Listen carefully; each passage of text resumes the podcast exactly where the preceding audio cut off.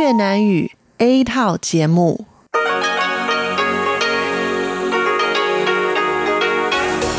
Đây là Đài Phát thanh Quốc tế Đài Loan RTI.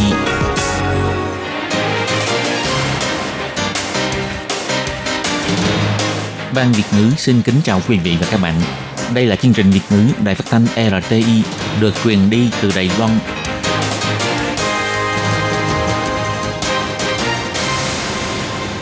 Lê Phương xin chào các bạn, các bạn thân mến. Hoan nghênh các bạn theo dõi chương trình Việt ngữ hôm nay, thứ hai ngày 14 tháng 1 năm 2019, tức ngày 19 tháng 12 âm lịch năm Mậu Tuất. Chương trình Việt ngữ hôm nay sẽ đem đến với các bạn các nội dung như sau. Trước hết là phần tin thời sự của Đài Loan, kế tiếp là bài chuyên đề, sau đó là các chương mục tiếng hoa cho mỗi ngày, tìm hiểu Đài Loan và điểm hẹn văn hóa – nhưng trước tiên, Lê Phương sẽ mời các bạn theo dõi phần tin thời sự của Đài Loan và trước hết là các mẫu tin tóm tắt.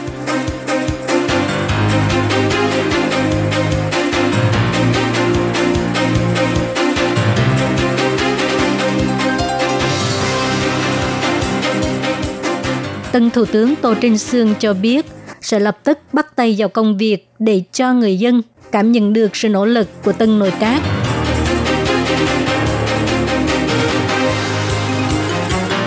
lại đảm nhiệm chức Bộ trưởng Bộ Giáo dục, Phan Văn Trung cho hay, sẵn sàng gánh vác trách nhiệm nặng nề.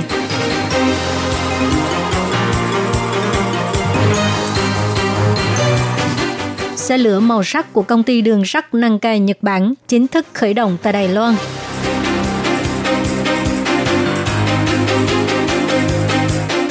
Đài Loan đẩy mạnh du lịch chậm tại các thị trấn nhỏ tại hội chợ du lịch Chicago.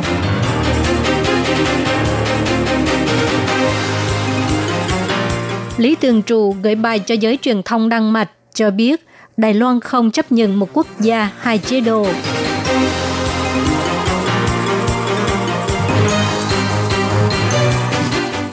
Thịt đỏ, thịt chế biến gây ung thư, không nên ăn quá 500 gram một tuần.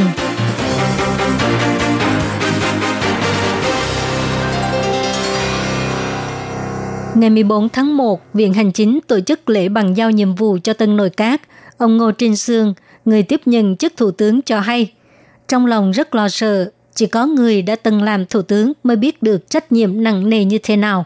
Ông cảm ơn sự đóng góp và sự nỗ lực của cựu thủ tướng Lại Thanh Đức trong một năm vừa qua. Ông Tô Trinh Sương cảm ơn cựu thủ tướng Lại Thanh Đức đã cố gắng hết sức mình làm ổn định tình hình. Bây giờ ông không nói suông nữa mà lập tức sắn tay áo lên làm việc để cho người dân cảm nhận được sự nỗ lực của tân nội các – Ông Tô Trinh Sương biểu thị.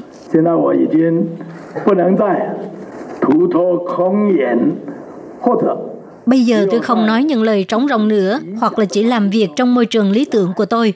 Tôi biết bây giờ là lúc phải sắn tay áo, bắt tay ngay vào công việc, và tôi cũng mong các thành viên nội các nhất định phải làm việc hết sức mình trên nền tảng sẵn có. Chỉ có thành tích mới là tất cả. Tân Thủ tướng Tô Trinh Sương cho biết, dựa trên trách nhiệm đối với nhân dân và nước nhà, cũng như với tình yêu đất nước, ông đã gánh lấy trách nhiệm nặng nề này. Ông không thể để cho sự nỗ lực trong suốt cuộc đời của ông trôi qua một cách vô ích. Ông cũng cảm ơn các thành viên nội các đã đồng ý sát cánh bên ông cùng ông phân đấu. Sau khi kết thúc lễ bằng giao, Thủ tướng Tô Trinh Sương lập tức sắp xếp lịch trình đi đầu viên thị sát tình hình dịch tả heo châu Phi vào chiều nay. Ngày 14 tháng 1, Viện Hành Chính tổ chức lễ bàn giao nhiệm vụ cho tân nội các. Ông Phan Văn Trung lại đảm nhiệm chức Bộ trưởng Bộ Giáo dục. Sau khi kết thúc lễ bàn giao, ông lập tức về Bộ Giáo dục bắt tay vào công việc. Giới truyền thông hỏi rằng năm ngoái vì vụ việc bầu chọn hiệu trưởng trường Đại học Quốc gia Đài Loan nên từ chức, nay trở lại Bộ Giáo dục, ông có cảm thấy trước đây quá ấm ức hay không? Ông Phan Văn Trung trả lời không. Ông cho biết lần này có cơ hội trở lại Bộ Giáo dục phục vụ là những lời mời của Thủ tướng Tô Trinh Sương. Hy vọng chính sách giáo dục mà ông đã quy hoạch trước đó có thể được tiếp tục đẩy mạnh. Ông sẵn sàng và cảm thấy nên gánh vác trách nhiệm này. Ông Phan Văn Trung biểu thị. Thủ tướng Tô Trinh Sương cảm thấy trong nhiệm kỳ trước của tôi có rất nhiều dự án chính sách giáo dục đang được thực hiện. Vì vậy, ông hy vọng tôi có thể gánh vác trách nhiệm này, tiếp tục thực hiện một cách triệt để về những chính sách đó. Trước tình hình như vậy, tôi sẵn sàng và cũng nên tiếp nhận trách nhiệm nặng nề này. Bộ trưởng Bộ Văn hóa Trình Lệ Quân vốn xin từ chức, nhưng sau khi nhìn thấy giới nghệ thuật cùng ký tên để mong bà tiếp tục đảm nhiệm chức vụ này, bà đã suy nghĩ rất nhiều và ông Tô Trinh Sương cũng đã nhiều lần chân thành mời bà tiếp tục ở lại vị trí của mình và nói rằng ông cũng là người luôn theo đuổi lý tưởng của mình. Sự ủng hộ của Thủ tướng khiến cho bà rất cảm động, cho nên bà đã quyết định ở lại. Bà Trình Lệ Quân cho hay, Thủ tướng Tô Trinh Sương nói rằng, Lệ Quân, tôi và cô đều là người theo đuổi lý tưởng trong suốt cuộc đời của mình. Câu nói này khiến cho tôi rất cảm động. Có sự ủng hộ của Thủ tướng, tôi tin rằng chính sách của tôi sẽ được tiếp tục đẩy mạnh. Tôi có niềm tin là có thể thực hiện các chính sách này và cũng có thể hồi ứng sự trong đời của dân Ý đoàn tàu màu sắc năng cai của công ty đường sắt năng cai Nhật Bản và Cục Quản lý Đường sắt Đài Loan cùng đẩy mạnh đã chính thức khởi hành vào ngày 14 tháng 1 trước sự chứng kiến của Cục Du lịch thuộc Bộ Giao thông Đài Loan và Hiệp hội Giao lưu Đài Loan của Nhật Bản.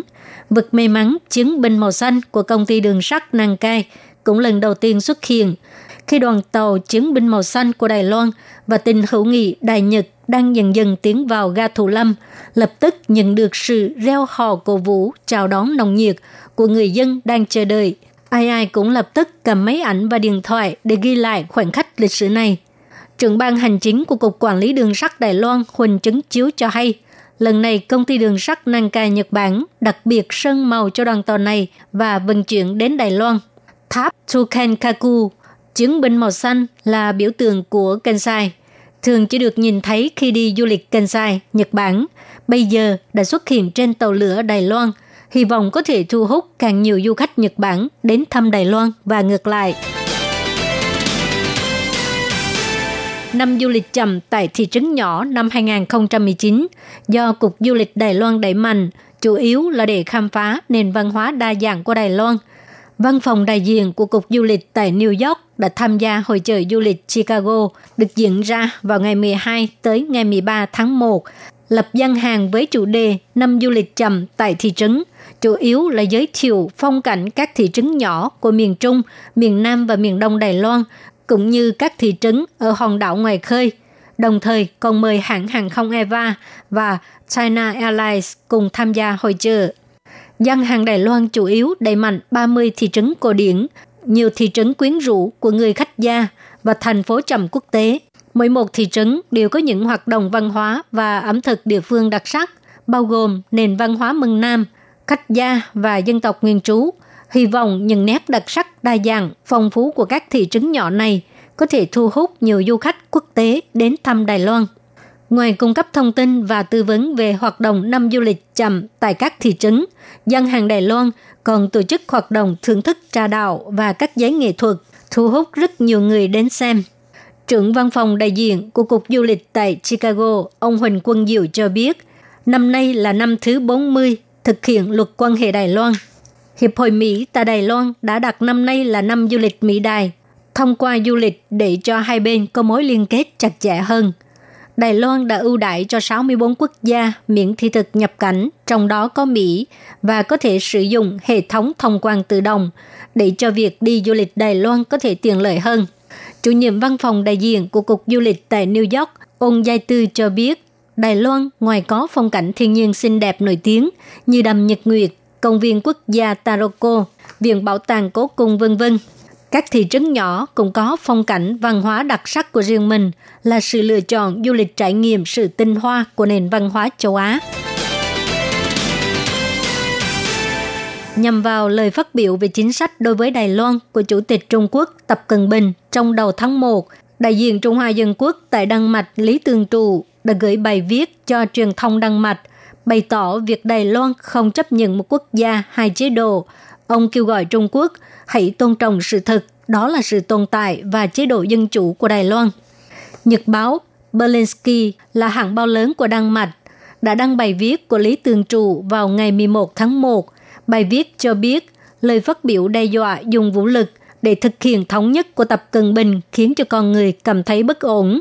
Giá trị tự do của Đài Loan không thể bị xâm phạm. Đa số dân Ý cũng phản đối khuôn khổ một quốc gia, hai chế độ.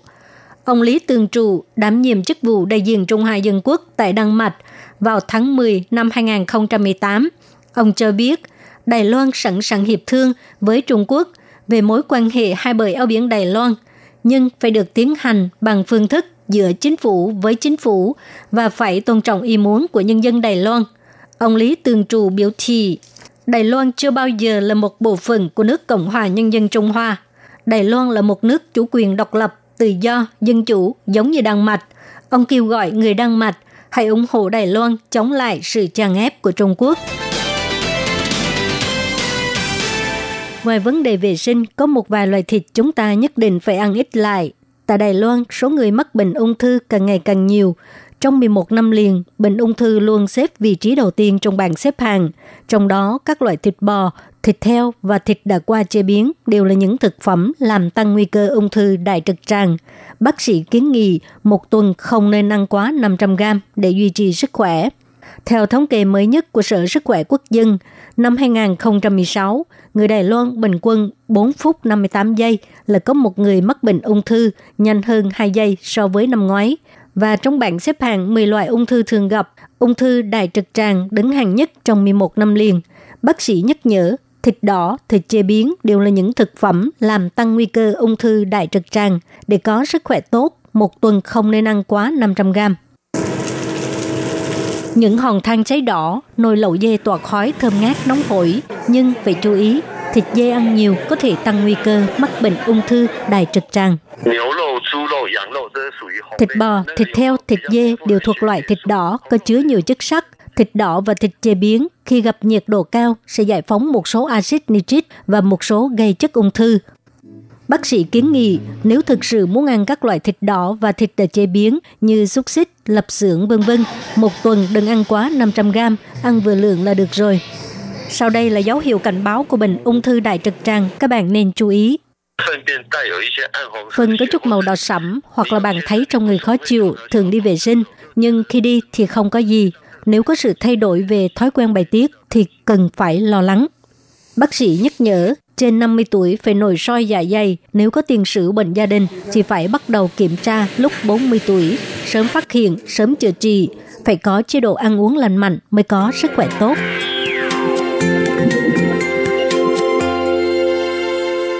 Các bạn thân mến, sau đây Lê Phương sẽ mời các bạn theo dõi phần tỷ giá hồi đoái. Tỷ giá hồi đoái giữa đô la Mỹ và Đài tệ trong ngày 14 tháng 1 năm 2019 là 1 đô la Mỹ bằng 30,841 Đài tệ. Và sau đây là tỷ giá hồi đoái giữa đô la Mỹ và đồng Việt Nam. Tỷ giá hồi đoái giữa đô la Mỹ và đồng Việt Nam trong ngày 14 tháng 1 năm 2019 là 1 đô la Mỹ bằng 23.190 đồng Việt Nam.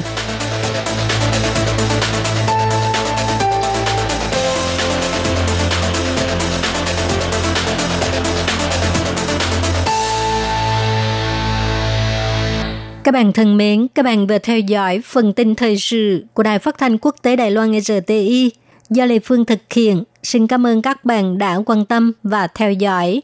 Lê Phương xin hẹn gặp lại các bạn vào tuần sau, cũng trong giờ này.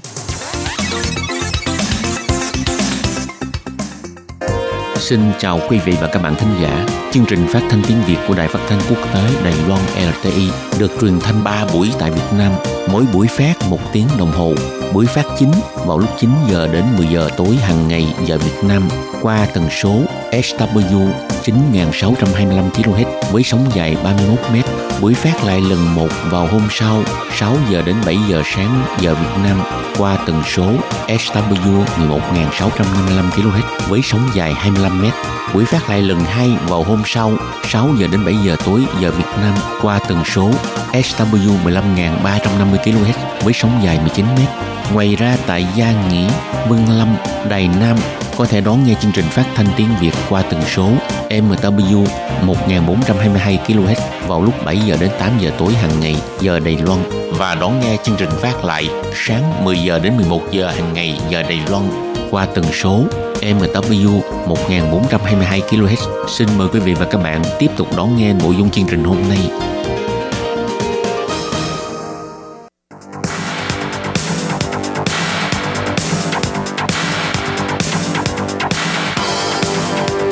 Đây là đài phát thanh quốc tế Đài Loan RTI, truyền thanh từ Đài Loan.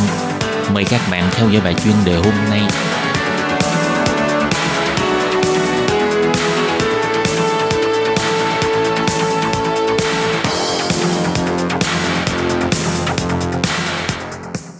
Thanh xin kính chào quý vị và các bạn. Chào mừng các bạn đến với bài chuyên đề ngày hôm nay.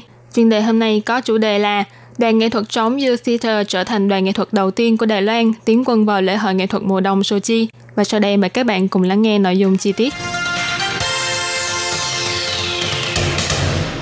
Khi nói đến nghệ thuật trống của Đài Loan, rất nhiều người nghĩ ngay đến đoàn nghệ thuật Youth Theater. Có thể nói đây là đoàn nghệ thuật biểu diễn trống tiêu biểu cho Đài Loan tại các lễ hội nghệ thuật quốc tế. New Theater được thành lập vào năm 1988 bởi nhà nghệ thuật Lưu Nhật Vũ và nằm tọa lạc trên một ngọn núi ở khu vực Mộc Sách Văn Sơn Đài Bắc. Rời xa chốn thị thành náo nhiệt, New Theater lấy đạo nghệ hợp nhất là mục tiêu sống và sáng tác của mình.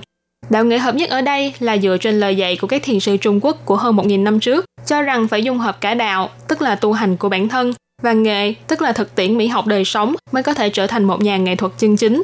Ngoài ra, Youth Theater còn kết hợp khái niệm phương pháp huấn luyện trong rừng núi của đạo diễn sân khấu bậc thầy người Ba Lan Grotowski, chú trọng trạng thái cân bằng và khai phá tri giác nội tâm của người nghệ sĩ. Chữ U trong Youth Theater theo tiếng Hán Việt là ưu, nghĩa là ưu tú, và nó còn mang ý nghĩa khác là người biểu diễn chuyên nghiệp. Năm 1993, Youth Theater mời nhà nghệ thuật Huỳnh Chí Quần đảm nhiệm vai trò chỉ đạo đánh trống và xây dựng nền tảng cho phương thức huấn luyện và biểu diễn của đoàn dựa trên nguyên tắc tiên học tịnh tọa, tái giáo kích cổ, tức là học ngồi tĩnh tâm trước rồi mới dạy đánh trống. Đồng thời cũng mở ra trang đầu cho một loạt những tác phẩm chủ yếu bằng trống kinh điển của Youth Theater.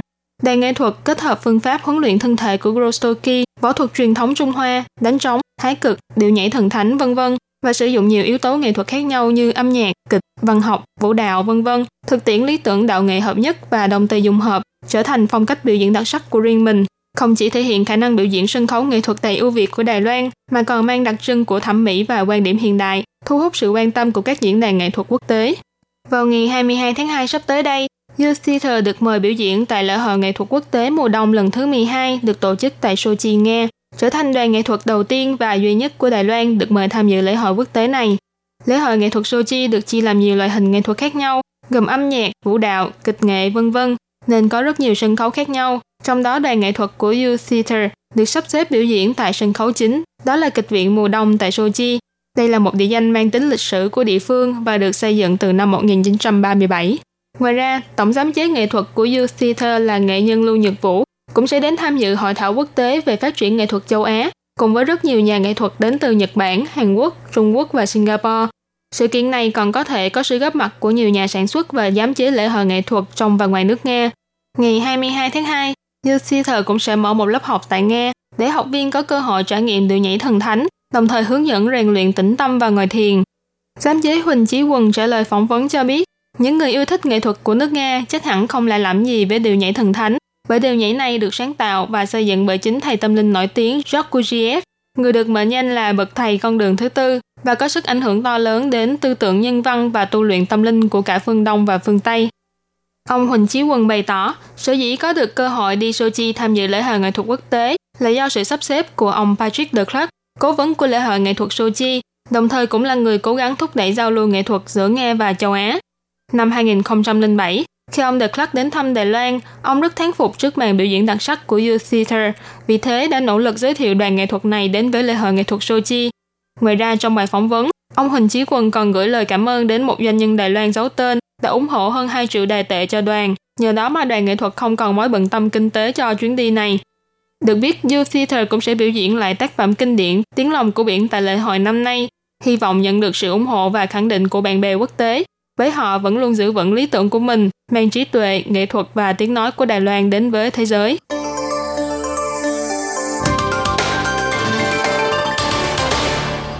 Kính thưa quý vị và các bạn, Vừa rồi là bài chuyên đề Đoàn nghệ thuật trống You Theater trở thành đoàn nghệ thuật đầu tiên của Đài Loan tiến quân vào lễ hội nghệ thuật mùa đông Sochi do Thúy Anh biên tập và thực hiện.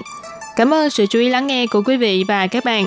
Xin thân ái chào tạm biệt và hẹn gặp lại vào tuần sau. Bye bye!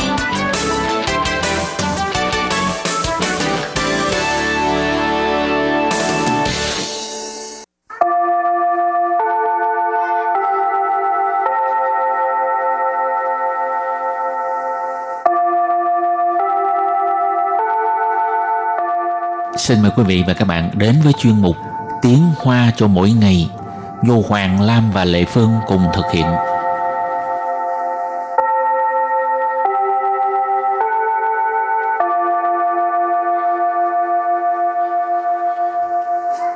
Hoàng Lam và Lệ Phương xin chào tất cả các bạn. Anh Hoàng Lam có hay đi tới chỗ uh, Bi Thản chơi không? Bi Thản ở đâu? Ở Xin Tiên à? Xin Tiên. À, Bi Thản, à, tức là Bích Đàm phải không người ta? thường gọi cái địa danh đó là bích đàm phải không ừ. có có đi thăm qua khu đó sao đẹp không đẹp chứ hình như đó bây giờ nó làm đẹp lắm hai bên bờ có quán ăn này, ha. Ừ. uống cà phê này. mà hơi bị mắc á mắc hả tại vì đó là điểm du lịch mà ừ. ừ. lệ phương tuần nào cũng tới đó hiểu không không thỉnh thoảng thôi thỉnh thoảng ừ. tới uống cà phê rồi ngồi thuyền thiên nga ngồi thuyền thiên nga ừ.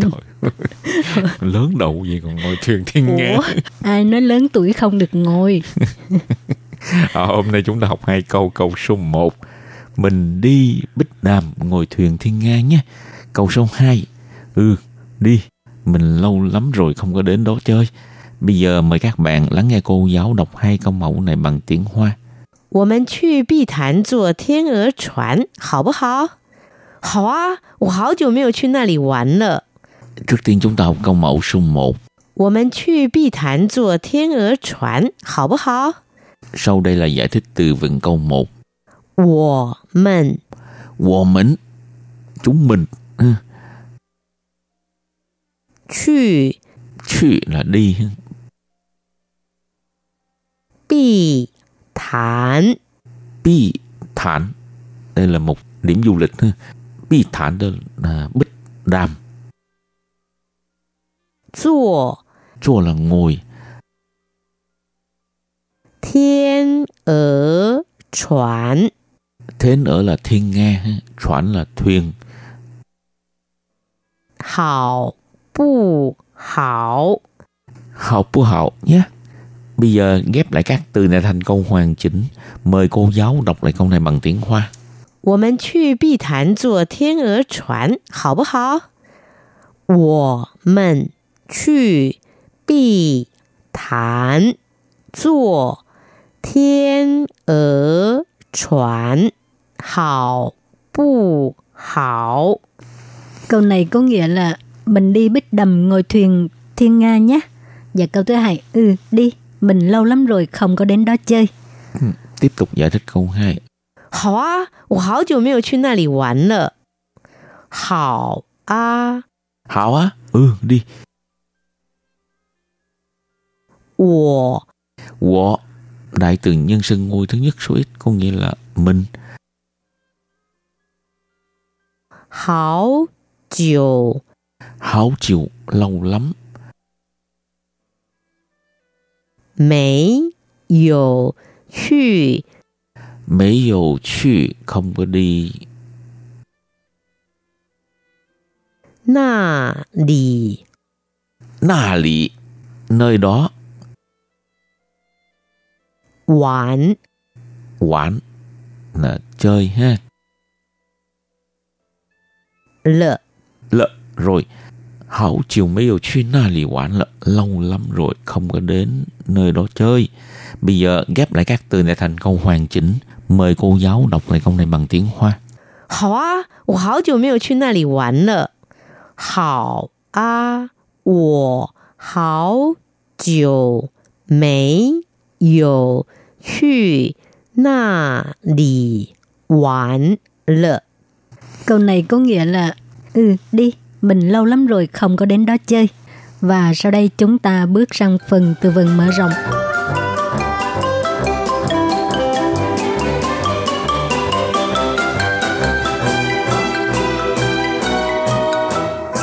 Đèo chảo, đèo chảo, Đeo chảo tức là cầu treo.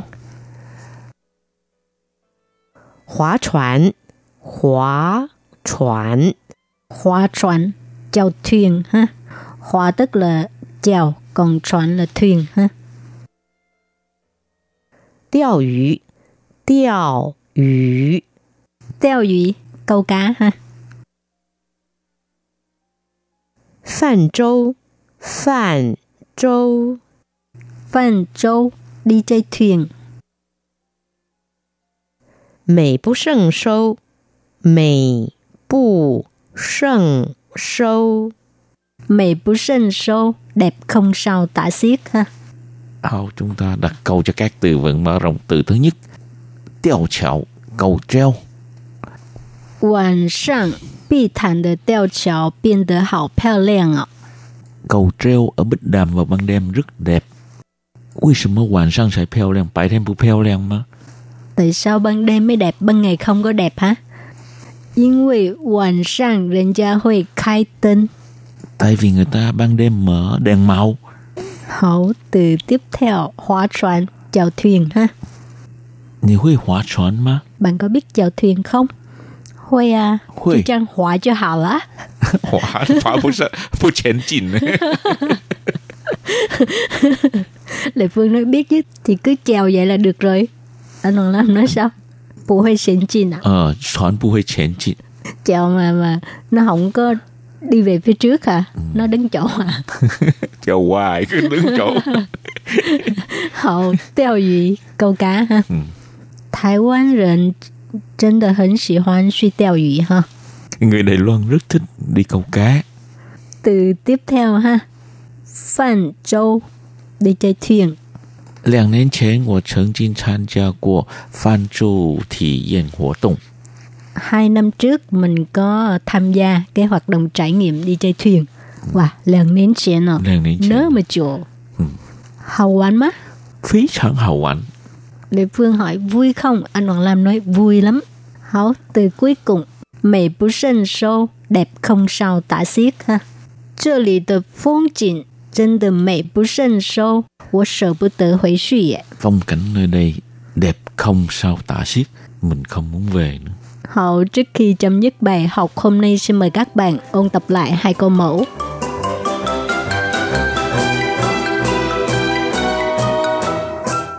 我们去碧潭坐天鹅船，好不好？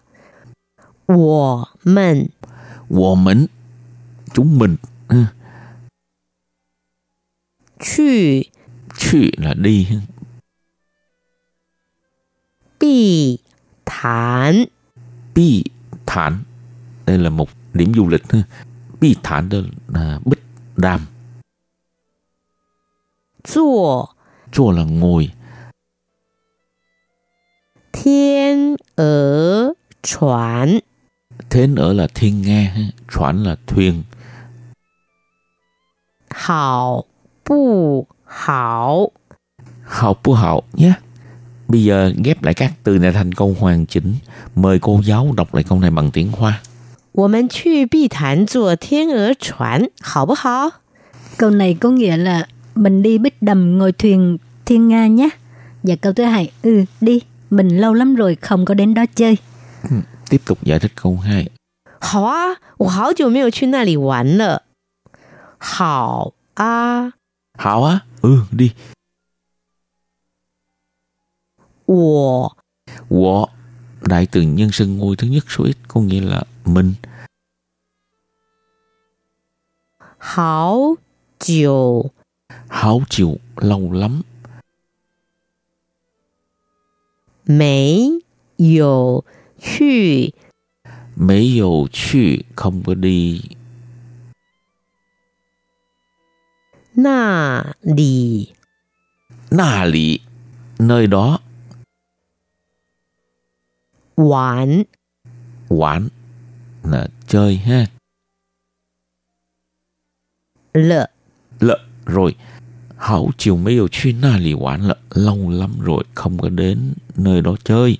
Bây giờ ghép lại các từ này thành câu hoàn chỉnh. Mời cô giáo đọc lại câu này bằng tiếng Hoa.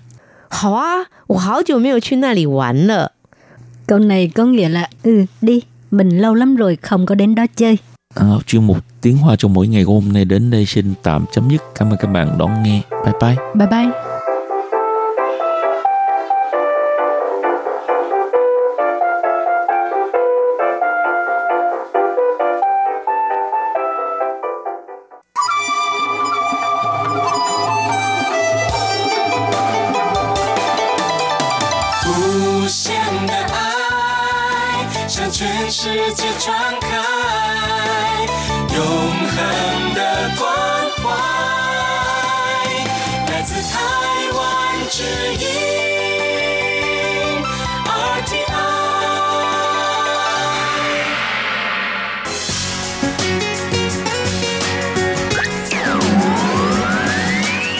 Quý vị đang đón nghe chương trình Việt ngữ Đài RTI truyền thanh từ Đài Loan.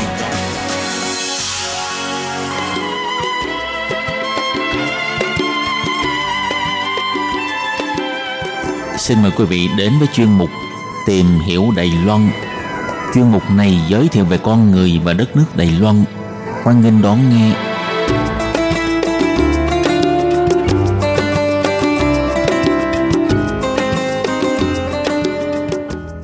Phương Nam xin kính chào quý vị và các bạn. Chào mừng các bạn đến với chương trình Tìm hiểu Đài Loan của tuần này. Và tuần này Phương Nam muốn mang đến cho các bạn một nội dung có chủ đề là văn hóa và các chùa chiền nổi tiếng tại Đài Loan. Kính mong các bạn lắng nghe.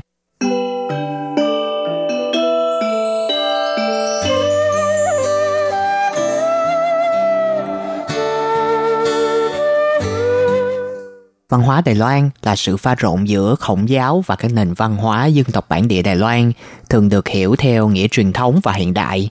Kinh nghiệm chính trị xã hội ở Đài Loan dần dần phát triển thành một cảm giác về bản sắc văn hóa Đài Loan và cảm giác nhận thức về văn hóa Đài Loan đã được thảo luận rộng rãi trong nước, phản ánh những tranh cãi liên tục xung quanh tình hình chính trị Đài Loan. Chính trị tiếp tục đóng một vai trò quan trọng trong việc hình thành và phát triển bản sắc văn hóa Đài Loan. Trong những năm gần đây, khái niệm đa văn hóa Đài Loan đã được đề xuất như là một quan điểm thay thế tương đối phi chính trị. Điều này đã cho phép người Trung Quốc đại lục và các nhóm thiểu số khác tiếp tục định nghĩa lại văn hóa Đài Loan, như là các hệ thống có ý nghĩa và khuôn mẫu suy nghĩ và hành vi chia sẻ của người dân Đài Loan. Văn hóa và di sản văn hóa Đài Loan chủ yếu được định hình bởi các quá trình của chủ nghĩa đế quốc và thực dân hóa, vì những ảnh hưởng về cấu trúc và tâm lý của các dự án thuộc địa liên tiếp là không thể thiếu trong việc phát triển hình thành bản thân của Đài Loan và sự tiến triển của văn hóa Đài Loan chính thức và không chính thức.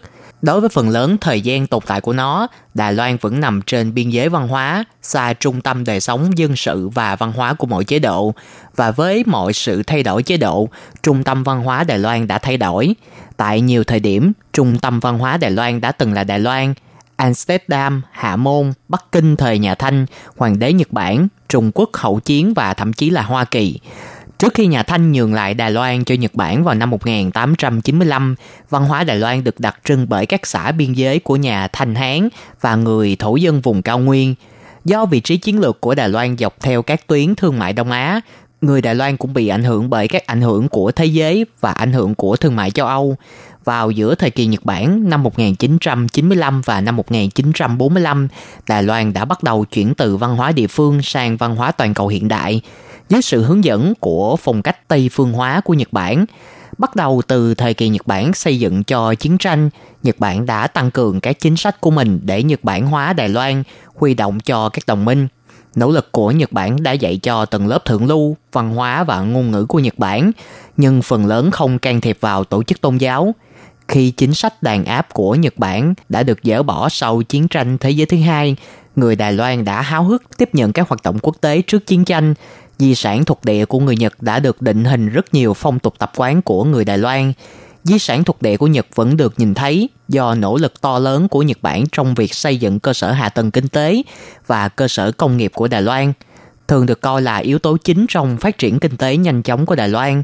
Hình thức tôn giáo phổ biến ở Đài Loan là sự pha trộn giữa Phật giáo và Đạo giáo và tôn giáo dân gian Trung Quốc, bao gồm việc thờ cúng tổ tiên. Tuy nhiên cũng có một số lượng lớn các tín đồ của mỗi hệ thống tín ngưỡng này. Các nhà thờ Thiên Chúa giáo đã hoạt động tại Đài Loan trong nhiều năm, đa số là tinh lành, với 2,6 dân số tự nhận mình là người theo đạo tinh lành. Nhà thờ ở Đài Loan đã hoạt động tích cực trong việc thúc đẩy nhân quyền. Một số tổ chức tôn giáo Đài Loan đã mở rộng hoạt động ra nước ngoài. Một số tổ chức đặc biệt là Hiệp hội Quốc tế Ánh sáng của Đức Phật đã mở rộng hoạt động của họ trên khắp thế giới. Tín ngưỡng tôn giáo là Phật giáo chiếm 93%, Thiên Chúa giáo chiếm 4,5% và những người khác là 2,5%. Đài Loan vốn là một vùng đất nông nghiệp. Trong xã hội truyền thống, nông dân vẫn quen dùng âm lịch, tục gọi là lịch cũ, và căn cứ vào đó để đặt ra các ngày lễ truyền thống và lịch gieo trồng trong nông nghiệp. Tuy rằng dương lịch đã được lập làm quốc lịch kể từ năm lập quốc cho thống nhất với thế giới bên ngoài, nhưng đa số dân chúng vẫn quen dùng âm lịch song song với dương lịch. Sau đây là những ngày lễ chính ở Đài Loan. Đầu tiên, Tết đầu năm, ngày mùng 1 tháng Giêng âm lịch, là ngày đầu tiên trong năm tính theo âm lịch. Vào những ngày này, mọi người đều mặc quần áo mới với mong ước một năm mới tràn đầy hy vọng, vạn sự như ý. Cũng chính vì vậy, ngày này cũng là một ngày có nhiều điều cấm kỵ, chẳng hạn như không được quét nhà, đổ rác, không được nói những điều không may mắn, không được làm vỡ bát đĩa, vân vân. Tiếp theo là lễ Nguyên Tiêu, ngày rằm tháng Giêng âm lịch. Ăn canh viên là một tập tục quan trọng trong ngày này. Những viên bột trong canh tròn tròn, mềm mềm tượng trưng cho sự viên mãn. Hy vọng nhà nhà đều được sung túc đầy đủ. Ngoài ra vẫn còn tục rước đèn, hội hoa đăng, đèn kéo quân, thiên đăng và nhiều hoạt động đón mừng khác. Tiếp theo là lễ thanh minh ngày mùng 5 tháng 4 âm lịch. Để chứng tỏ sự tưởng nhớ và biết ơn đối với các bậc trưởng thượng đã quá cố, hàng năm vào ngày này, mọi người đều chuẩn bị các quà cúng, hoa tươi, giấy tiền vàng bạc đem đến cúng trước mộ phần của những người quá cố. Tiếp theo là Tết Đoan Ngọ, ngày mùng 5 tháng 5 âm lịch. Cùng với ngày Tết cổ truyền và Tết Trung Thu, Tết Đoan Ngọ được xem là một trong ba ngày lễ lớn trong phong tục cổ truyền của người Đài Loan. Nhà nhà đều treo những vật kỵ tà trước cửa, các địa phương đều tổ chức đua thuyền rồng, bánh tét, bánh ú được xem là loại thức ăn mang tính đại biểu, không thể thiếu trong những ngày này. Trong truyền thuyết, nước giếng múc từ giữa trưa trong ngày có mang lại công dụng trị bệnh. Ngoài ra, nếu vào giữa trưa, ai có thể dựng đứng một quả trứng thì sẽ đem lại nhiều may mắn cho người đó trong suốt năm. Tiếp theo là lễ Trung Nguyên, ngày rằm tháng 7 âm lịch. Tháng 7 âm lịch hàng năm, theo tục truyền của người Đài Loan gọi là tháng quỷ. Trong tháng này, theo truyền thuyết các âm hồn đều rời khỏi cõi âm về dương thế, cho nên trong khoảng thời gian này cũng có một số những điều cấm kỵ, chẳng hạn như kỵ đi xa, kỵ xuống nước, kỵ hỏi cưới vân vân.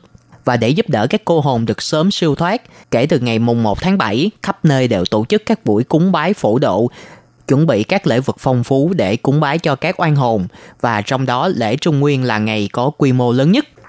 Tới Trung Thu, ngày rằm tháng 8 âm lịch, dân tộc Đài Loan có tập tục tặng biếu quà cáp trong dịp Tết Trung Thu, mang tính tiêu biểu nhất là biếu nhau bánh Trung Thu và bưởi. Trong ngày lễ này, cũng không ít các gia đình đều tụ tập bạn bè, thân quyến cùng nhau tổ chức các buổi nướng thịt, thưởng trăng. Ngày lễ này mang đậm ý nghĩa gia đình đoàn viên, từ xưa đến nay đều được mọi người dân chúng yêu thích và tôn trọng. Tiếp theo là ngày lễ giao thừa, ngày 31 tháng Chạp âm lịch. Là ngày cuối cùng trong một năm, cũng là một ngày quan trọng nhất trong cổ tục của người Đài Loan. Nhà nhà đều chuẩn bị các lễ vật phong phú để cúng bái thần thánh và tổ tiên, để cảm tạ công ơn đã phù hộ cho mọi người được bình yên trong suốt năm. Trước cửa nhà, các cửa sổ và thạp gạo đều có dán các câu liễn trúc, chuẩn bị đón năm mới sắp đến trong bầu không khí hoan hỷ. Từ đó có thể thấy ngày lễ Tết của người Đài Loan có nhiều nét tương đồng với ngày Tết của người Việt Nam ta, nhưng lại mang sắc thái và đặc trưng riêng. Ngoài ra Đài Loan còn được mệnh danh là Đức Phật với rất nhiều ngôi chùa đền nổi tiếng. Sau đây chúng ta sẽ cùng tìm hiểu về một số ngôi chùa nổi tiếng tại đây nhé. Ngôi chùa đầu tiên, Trung Đại Thiên Tự.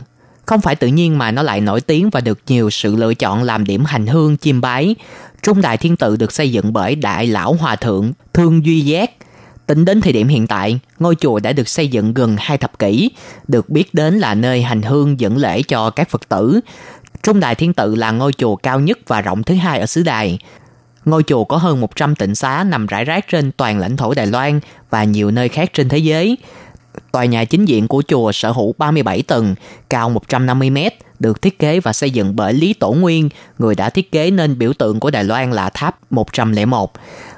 Toàn bộ kiến trúc của ngôi chùa đều được kết hợp hài hòa giữa nghệ thuật, văn hóa, khoa học, truyền đạo, truyền đạo những giáo lý về Đức Phật đến các Phật tử.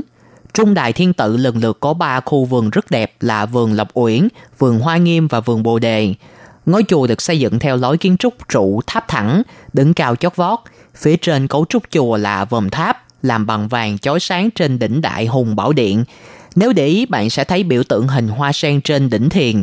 Nó ám chỉ cho sự quan tâm của Phật Pháp đối với tất cả mọi người. Trung đài thiên tự có ba cổng chính, lần lượt là giải thoát, pháp thân, bát nhã. Trên cổng giải thoát có khắc chữ Phật, cổng pháp thân khắc chữ Pháp và cổng bát nhã có khắc chữ Tăng. Khi kết hợp ba chữ này với nhau, nó sẽ mang ý nghĩa là tam bảo. Bên trong trung đài thiên tự thờ bảy bức tượng dược sư và hơn 500 vị la hán. Phía bên ngoài có khắc bản kinh kim cang, hai bên tầng gắn hai tấm kính trong suốt, giúp người hành hương có thể nhìn thấy được bên trong mỗi khi ánh đèn được thắp sáng. Người ta thường nói với nhau rằng ánh sáng đèn phát ra như nhắc nhở người ta tự tìm thấy ánh sáng của tuệ giác đến Phật Pháp và thức tỉnh sự tịnh tâm của mỗi con người. Thứ hai là chùa cổ Long Sơn. Long Sơn tự là một trong những ngôi chùa cổ kính nhất của Đài Loan và là điểm tham quan thu hút của Đài Bắc. Đến với Long Sơn tự, du khách không chỉ có cơ hội khám phá kiến trúc của ngôi chùa mà còn am hiểu thêm về đời sống tín ngưỡng của người Đài Loan nói riêng và người Trung Quốc nói chung. Theo như ghi chép thì chùa Long Sơn Tự được xây dựng vào năm 1738 vào thời vua Càn Long đời nhà Thanh. Giống như đại đa số chùa Phật giáo lúc đó, Long Sơn Tự là ngôi chùa dùng để thờ Phật Quan Thế Âm Bồ Tát. Trải qua hơn 270 năm lịch sử, chùa Long Sơn Tự trải qua nhiều đợt trùng tu nhưng vẫn giữ được nét đẹp cùng kiến trúc như ban đầu. Kết hợp giữa yếu tố Phật giáo và lão giáo, chùa Long Sơn Tự được xây dựng theo kết cấu chữ hồi. Muốn vào chùa, du khách phải đi qua ba cánh cửa trang trí liên tiếp dẫn vào sân. Khoảng sân chùa được rải đá răm cũ, được người dân nhập cư mang vào thành phố bằng thuyền. Đi qua khuôn viên của chùa, quan khách sẽ được chiêm ngưỡng lối kiến trúc truyền thống với những bức tượng khắc gỗ, đá trang trí và những bức tượng rồng đầy màu sắc, khiến cho ngôi chùa thêm phần trang nghiêm. Đền Khổng Tử Đền Khổng Tử được xây dựng vào năm 1879 dưới triều đại nhà Thanh. Trong thời chiến, ngôi đền từng bị phá hủy bởi Nhật Bản. Đến năm 1927 thì ngôi đền được tiến hành tái thiết lại. Khi đi qua Hồng Môn, du khách sẽ bắt gặp hình ảnh mái nhà đuôi ngạn, độc đáo của ngôi đền. Dạo bước qua cầu Pan, có tay vịnh và được trang trí bằng đốt tre khiến người ta có cảm giác xưa cũ. Đặc biệt du khách có thể đến thư giãn trong khu vườn tại đền, được thiết kế theo nguyên tắc phong thủy hài hòa. Chính những đường nét giản dị đó đã tạo nên những ngôi đền khổng tử tuyệt đẹp, mang đậm văn hóa truyền thống của người dân bản địa. Khu đền chính của đền được gọi là Điện Đắc Chung, được xây dựng bằng gỗ vô cùng ấn tượng. Ngôi đền là một trong số ít những kiến trúc bằng gỗ tại Đài Bắc. Ngôi chùa này được thiết kế để đẩy lùi những linh hồn tà ma có ý định xấu xâm chiếm ngôi chùa. Hai trụ thẳng đứng được dùng để tưởng niệm những người đã cất giấu sách lên trên tầng mái của ngôi chùa khi hoàng đế Trung Hoa đời trước tìm cách đốt chúng – vào bên trong ngôi đền, bạn sẽ được ngắm nhiều hiện vật tinh tế cùng nhiều hình mẫu nhạc cụ xưa của người Trung Quốc. Những cục đá trắng được chạm cắt hình rồng uốn lượn đầy tinh xảo. Khánh Tu Viện, ngôi chùa Nhật Bản duy nhất ở Đài Loan. Khánh Tu Viện nằm ở huyện Hoa Liên, miền đông Đài Loan. Hoa Liên được biết đến như là điểm nhập cư chính của người Nhật Bản trong thời kỳ thuộc địa. Những người Nhật nhập cư đến đây chủ yếu là sinh sống ở đảo Shikoku, một trong bốn hòn đảo chính của người Nhật Bản. Trong chiến tranh thế giới thứ hai, nhiều người Nhật đã quay về quê hương của mình, nên hiện tại chỉ còn có khoảng hơn 200 người Nhật Bản sinh sống tại Hoa Liên và xây dựng nên Khánh Tu Viện. Mặc dù ngôi chùa của Nhật Bản, nhưng đối với người du lịch Đài Loan cũng như những người bản địa thì nó được xem như là ngôi chùa cổ truyền thống và là điểm tham quan du lịch thu hút.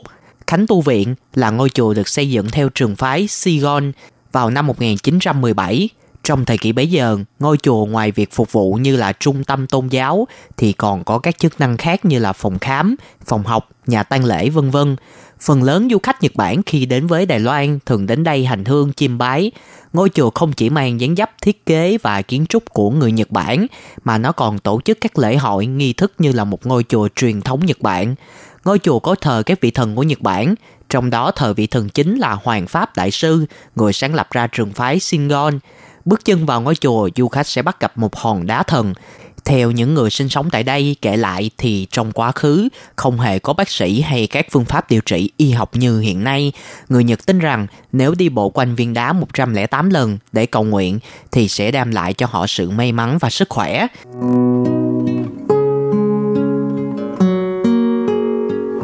Phương Nam xin chào tạm biệt các bạn. Hẹn gặp các bạn vào tuần sau với nhiều nội dung mới mẻ hơn. Xin chào tạm biệt. Bye bye.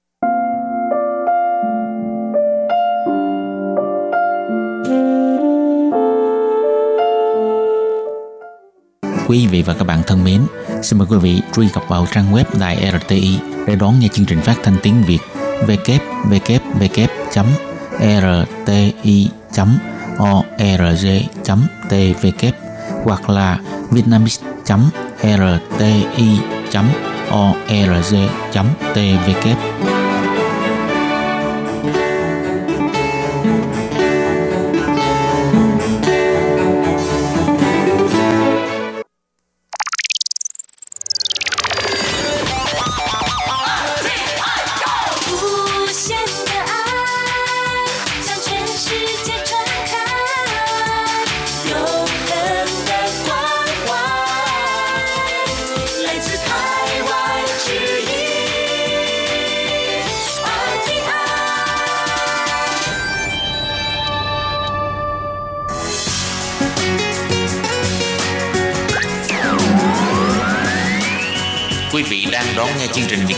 Đài RTI truyền thanh từ Đài Loan.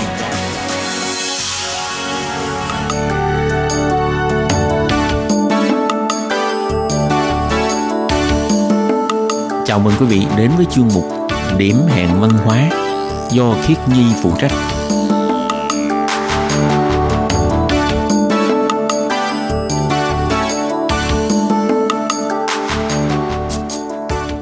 Khi Nhi xin chào các bạn. Chào mừng các bạn đến với chương trình Điểm hẹn văn hóa. Điểm hẹn văn hóa của ngày hôm nay Khiết Nhi muốn giới thiệu với các bạn về một đề tài khá đặc biệt, đó là động đất. Các bạn chắc hẳn sẽ cảm thấy rất kỳ lạ vì sao trong một chương trình về văn hóa Khiết Nhi lại giới thiệu về đề tài động đất. Động đất thì có liên quan gì đến văn hóa? Và nguyên do khiến Khiết Nhi chọn đề tài này là vì gần đây Khiết Nhi có nói chuyện với một người bạn. Bạn ấy cho Khiết Nhi biết là trước đây bạn ấy đã xin học bổng đi Nhật và Đài Loan, nhưng cuối cùng bạn ấy đã chọn Đài Loan. Vì lý do là Nhật Bản thường xuyên xảy ra động đất mà Đài Loan thì không có. Và khi nghe bạn ấy nói như thế, Khiết Nhi là cảm thấy rất ngạc nhiên. Thực ra Đài Loan cũng là một nơi thường xuyên xảy ra động đất. Đài Loan có vị trí địa lý nằm trên vòng đai địa chấn Thái Bình Dương. Hàng năm Đài Loan có khoảng 8.000 trận động đất. Tuy nhiên, động đất lớn gây thiệt hại người và của thì một năm chắc chỉ chừng một lần thôi. Cho nên trong chương trình hôm nay, Khiến Nhi sẽ chia sẻ với các bạn về một cuốn sách tên là Lịch sử động đất ở Đài Loan, từ thần thoại đến thị chế cứu trợ thiên tai và cùng một số câu chuyện liên quan đến động đất tại Đài Loan. Chắc hẳn các bạn đều biết Đài Loan là một hòn đảo có nền văn hóa đa nguyên, có nhiều dân tộc nguyên trú khác sống trên hòn đảo này. Mỗi dân tộc có cách lý giải về động đất khác nhau và mỗi dân tộc đã thông qua những câu chuyện thần thoại để giải thích về sự lý giải của họ đối với động đất. Ví dụ như người Ataya cho rằng dưới biển có một con hù khổng lồ, mỗi khi nó vô lỗ tay ra khỏi mặt biển, nó sẽ gây ra động đất lớn. Thời cổ xưa, mặt đất vốn nhị là bằng phẳng, nhưng sau này khi chú hô tinh nghịch này thường xuyên nhô nổ tay lên, nó đã tạo ra nứt ra nhiều trận động đất, khiến mặt đất không còn bằng phẳng nữa, mà biến thành những núi đồi nhấp nhô. Hay như người Paiwan Quan có một truyền thuyết rằng có một người chỉ có một tay một chân, người đó dùng tay để chống đỡ bầu trời và dùng chân để chống trên mặt đất. Khi người này bắt đầu động đậy hay nhúc nhích thì mặt đất cũng sẽ chuyển động theo và như thế sẽ có động đất xảy ra. Ngoài ra, các nhân tộc khác còn có những kiểu nói khác nhau về động đất. Ví dụ như có con cá, con cua, con rùa, hay con tê tê, hay con người dứt đất. Những sự việc, sự vật hay con người này được họ dùng để giải thích cho hiện tượng động đất.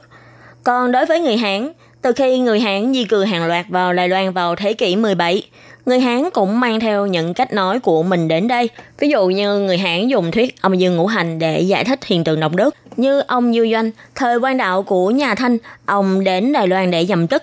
Ông cho rằng Biển khơi lầy Loan sóng gió sáng tối cuồn cuộn, nên rất dễ ảnh hưởng đến nước đai, có thuộc tính âm, bị âm khí quá thịnh, là mất cân bằng của âm và dương, mà dẫn đến động đất. Theo cách nói này, con người cũng do âm dương tạo thành.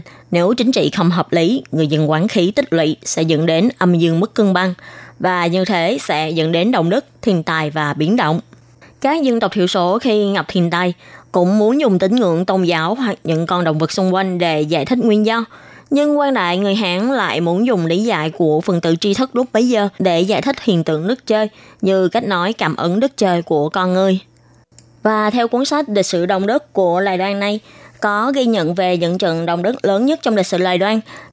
Cái đây khoảng 150 năm trước, vào khoảng năm 1839 đến năm 1862, phía tây của Lai Loan liên tục xảy ra động đất. Nghiêm trọng nhất là trận động đất khoảng 6,7 độ Richter ở Đài Nam. Vì Đài Nam có mật độ dân cư khá đông đúc, lúc đó nạn nhân thiệt mạng lên đến 1.700 người và nhà cửa hư hại đến 8.735 nha. Phía triều đình nhà Thanh sau khi điều tra tình hình thiên tai cho tiền trông cất, người lớn là một lượng, trẻ em là 5 tiền, một ngôi nhà bị đổ sẽ được trả 5 tiền. Còn nhà tranh là 2 tiền 5 phân. Quan phụ cho rằng lúc đó đã thu hoạch lúa nên không cần phải phát thêm kinh phí cứu trợ khác. Nên lúc đó việc cứu trợ và xây dựng lại quê nhà chủ yếu dựa vào sức mạnh của người dân hay dân gian là chính. Vào những năm đó, có rất là nhiều chùa chiền ở khu vực Gia Nghĩa, Đài Nam bị đổ ngã do động đất. Nhưng chùa chiền cũng là một trong những kiến trúc được ưu tiên xây dựng lại sau động đất. Chứng tỏ chùa chiền có một vai trò quan trọng trong vị thế, duy tâm, cũng như tín ngưỡng và đời sống tinh thần của người dân. Cứu trợ của triều đình già Thanh rất có hạn. Đến thời Nhật Bản đô hộ, phía chính quyền mới bắt đầu ra sức cứu hộ mỗi khi động đất, tăng cường việc quan trắc khí tượng, điều tra tình hình thiên tai, đến việc huy động cảnh sát quân đội, thanh niên, tráng niên cùng tiếp sức cứu trợ. Có lẽ vì thế đã hình thành được thói quen và tinh thần cộng đồng cao. Mỗi khi có thiên tai hoặc có sự cố gì xảy ra, Ngoài lực lượng từ phía chính quyền, còn nhiều tổ chức xã hội hoặc cộng đồng địa phương tại Đài Loan sẽ tự đoàn kết lại để cứu trợ hoặc xây dựng lại quê nhà. Vừa rồi khi Nhi đã giới thiệu về khá nhiều những thần thoại hay cách nói để giải thích về động đất của những con người sống tại Đài Loan. Và còn bây giờ, khi người Đài Loan giới thiệu về động đất hay nói về động đất, họ hay dùng cách nói gì? Nó là ti niu phan sinh hay ti niu máu. Ti niu phan sinh là địa ngưu trở minh hay ti niu máu là địa ngưu phổi long. Địa ngưu thì các bạn nghe chắc cũng không có gì khó hiểu đúng không? Địa là đất, ngưu là con bò, con bò hay con trâu. Và đây là con trâu sống dưới lòng đất. Khi nó trở mình sẽ tạo nên những cơn động đất. Đây là cách nói rất thông thường và khá nhiều người sử dụng, thậm chí là trên báo đài cũng có sử dụng từ địa ngu trở mình này khi nói về động đất. Và vì sao địa ngô lại liên quan đến động đất? Đó là vì người dân tộc nguyên trú ở trên miền núi hay đồng bằng của Đài Loan đều có truyền thuyết động đất là do địa ngôn trở mình dưới đất. Theo nhà nghiên cứu dân chủng học người Nhật, ông Eno Kanori đã viết trên tạp chí nhân chủng học Tokyo vào đầu thế kỷ 20. Ông đã ghi nhận rằng những người dân tộc tại Alisan, khu Ali Sơn hay Tan Sui đều cho rằng địa ngô giữa đồng đất đã chờ mình nên gây ra động đất. Còn theo sử sách của nhà thanh Trung Quốc lại có ghi chép sau động đất mặt đất thường mọc lông trâu. Liệu nó có phải là lông trâu thiệt hay không? Thực ra có nhiều người giải thích đó có thể là gốc rễ của những cái cây dưới mặt đất hoặc đó có thể là một lớp nấm mốc được sinh ra do sự thay đổi đột ngột của độ ẩm và nhiệt độ do động đất. Vào năm 1906, quan chức người Nhật ghi nhận lại, có người nhìn thấy một cái đuôi trâu tại chỗ động đất trên núi. Có lẽ vì thế mà sau này có cách nói kết hợp là địa ngu phủi lông, coi hiện tượng to long sau động đất là lòng của con địa ngu lễ lại. Và điều thú vị nữa là sau này người Hán tại Đài Loan bắt đầu xuất hiện những cái tập tục như là xoa dịu địa ngu hay đánh địa ngu. Đó là mỗi khi động đất thì hãy học tiếng rống của con trâu hoặc con bò như cách để xoa dịu nỗi giận dữ của nó. À, khiến Nhi không biết cái cách làm này nó có công hiệu không. Nếu các bạn sinh sống ở Đài Loan, lần sau có ngập động đất thì các bạn hãy thử học tiếng kêu của con bò xem coi thực sự nó có dừng lại không nhé. Hồi nãy là cách làm của một bộ phận người Hán ở Đài Loan. Còn ở độc đảo thì họ có phong tục gì? Đó là người độc đảo sẽ dùng sâu trậu gỡ vào mặt đất mỗi khi động đất, như để hai con điền ngu đang đánh nhau có thể tạm dừng trình đánh lại. Như thế sẽ không động đất nữa. Và tất nhiên đây chỉ là tập tục. Nhưng một khi xảy ra động đất lớn, các bạn vẫn phải làm theo những thao tác để tự cứu như chỉ dẫn để có thể an toàn trong trận động đất. Và Khiết Nhi cũng nói ngoài lề tí nhé. Con trâu hay bò của Đài Loan nó khác với của Việt Nam hoặc Trung Quốc. Đó là một loại bò cổ, có lông màu vàng, sống trong núi rừng. Chạy rất nhanh và người Đài Loan không có dùng nó để cày ruộng trước đây. Cho đến năm 1625, khi người Hà Lan đến Đài Loan. Người Hà Lan đã nhập những con trâu từ khu Java, Indonesia và Bình Hồ vào Đài Loan để giúp người dân Đài Loan cày ruộng cùng thêm làn sóng di dân từ phía đông nam của đại lục Trung Quốc sang Đài Loan. Lúc bấy giờ, mô hình nông nghiệp tại Đài Loan mới dần chuyển sang dùng trâu để làm ruộng. Từ đó cũng bắt đầu có nhiều câu chuyện dân gian liên quan đến con trâu. Vì thế trong giá trị quan của người Đài Loan, họ có truyền thống tôn thờ, kính nể và rất yêu thương con trâu, không được bắt nạt nó. Đến bây giờ vẫn có bộ phận người Đài Loan không ăn thịt bò. Tại vì trong tiếng Trung, con bò hoặc con trâu đều được gọi là ngu, không có phân biệt như tiếng Việt mình. Nên thịt bò nói ở đây có thể là trâu hay bò. Và thỉnh thoảng các bạn sẽ phát hiện có một bộ phận người sống tại Đài Trung hay Gia Nghĩa, những cái vùng mà có truyền thống nông nghiệp lâu đời, thì người ta càng không có ăn thịt bò. Và ở Đài Loan, khi con trâu nó có già đi chăng nữa, họ cũng sẽ không giết hoặc bỏ trâu, mà sẽ nuôi cho đến khi trâu già hay trâu mất. Hay gần đây còn có tin chính phủ địa phương vì đáp ứng nhu cầu của người dân, đối xử tốt với con trâu khi về gia nên chính phủ đã cho xây những khu nhà để nuôi dưỡng trâu bò khi chúng đã về già. Và tiếp theo chương trình, Khi Nhi sẽ giới thiệu với các bạn về một kiến trúc nổi tiếng của Đài Loan, đó là tòa nhà 101 Đài Bắc. Tòa nhà này đã từng đoạt rất là nhiều giải thưởng kiến trúc trên thế giới. Trước năm 2010, tòa nhà này từ lúc khánh thành, nó đã trở thành tòa nhà cao nhất thế giới. Cho đến khi năm 2010, tòa nhà 101 này nó tọa lạc tại khu Xinyi của thành phố Đài Bắc. Khu nhà có giá đắt đỏ nhất xứ Đài Công trình này có 101 tầng trên mặt đất và 5 tầng hầm. Có chiều cao đỉnh tháp là 508 mét, được xây với kinh phí 1,76 tỷ USD.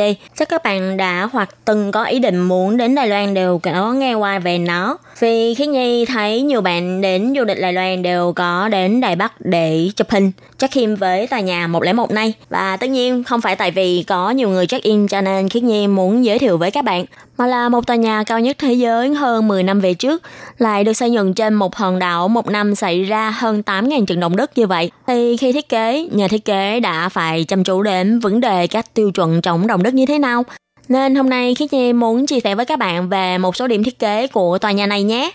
Tòa nhà 101 này nổi tiếng nó là một biểu trưng của sự kết hợp giữa công nghệ và truyền thống. Là một tòa nhà cao tầng hiện đại trong những thiết kế của nó lại có những chi tiết rất truyền thống, ví dụ như tên gọi 101. Trong quan điểm của người Đài Loan, 100 điểm là thang điểm hoàn hảo là thang điểm cao nhất và 101 có nghĩa là hơn cả sự hoàn hảo nhưng đồng thời trong lĩnh vực kỹ thuật số thì con số 101 này cũng gợi lên sự liên tưởng đến hệ thống trị số nhị phân được sử dụng trong công nghệ kỹ thuật số 1001. Và phần tháp chính của tòa nhà này được chia thành 8 khối, Mỗi khối có 8 tầng, số 8 cũng là số của sự phong phú, thịnh vượng và may mắn. Số 8 trong Hán Việt là bát. Bát có âm đọc ngừng giống âm phát. Phát là sự phát tài, sự phát triển, sự thịnh vượng. Nên việc chia nhóm tầng theo 8 tầng như thế, cũng như hàm ý muốn bày tỏ sự may mắn phát triển hay phát đạt của nhà kiến trúc sư gửi gắm cho tòa nhà này. Ngoài ra, trong mỗi đoàn tuần, Công trình nghiêng dừng ra ngoài, tạo nên hình tượng như cây tre nhiều đốt, tượng trưng cho câu nói tiết tiết thăng cao, ngày càng thăng tiến hay tốt đẹp. Và ngoài thiết kế ngoại hình ra, do tòa nhà này khá cao, nên phần kết cấu của nó càng phải chắc chắn. Ví dụ như hệ thống kết cấu chịu lực là bao gồm 18 cột kết cấu lõi, 8 cột chịu lực chính, hệ thống cột phụ dọc biên nha và hệ dằn ngang theo nhóm tầng – Tòa nhà được thiết kế chịu được các cơn bão gió và động đất phổ biến trong khu vực của khu vực châu Á Thái Bình Dương. Vận tốc gió là 60 m trên giây, tương đương với 216 km trên giờ. Với các trận động đất mạnh nhất có thể xảy ra trong một chu kỳ là 2.500 năm. Tòa nhà có 101 tầng trên mặt đất và 5 tầng hầm được xây sâu vào lòng đất. Ngoài có chức năng là tầng hầm thì nó cũng đóng vai trò là nền móng vững chắc nâng đỡ sức nặng của toàn bộ công trình. Và một thiết kế khác vô cùng thú vị của tòa nhà, đó chính là bộ phận giảm chấn được hình quả cầu rất to, được treo dọc từ tầng 88 đến tầng 92. Con lách thép này nặng 660 tấn là thiết bị điều tiết khối lượng bằng thép hình cầu, treo lơ lửng giữa các tầng. Hai quả lắc nhỏ hơn treo trên đỉnh tháp, hệ thống cột biên và nhà nghiêng tạo thành các phân loạt tầng, có chức năng điều chỉnh độ rung đất của tòa nhà. Khi công trình bị tác động của gió mạnh hoặc động đất, con lắc sẽ lù đưa theo chiều ngược lại để giữ thăng bằng cho tòa nhà. Nên sau này khi có ai hỏi với các bạn về tòa nhà 101 này, ngoài biết nó là tòa nhà cao nhất của Đài Bắc, thì các bạn cũng có thể giới thiệu với người khác về các ý nghĩa trong thiết kế của tòa nhà này nhé. Chương trình điểm hẹn văn hóa giới thiệu về chủ đề động đất hôm nay đến đây xin tạm dừng. Có đóng góp hay ý kiến gì về chương trình thì xin mời các bạn gửi thư về đài ATI cho Khiến Nhi nhé. Cảm ơn sự chú ý theo dõi của các bạn và hẹn gặp lại trong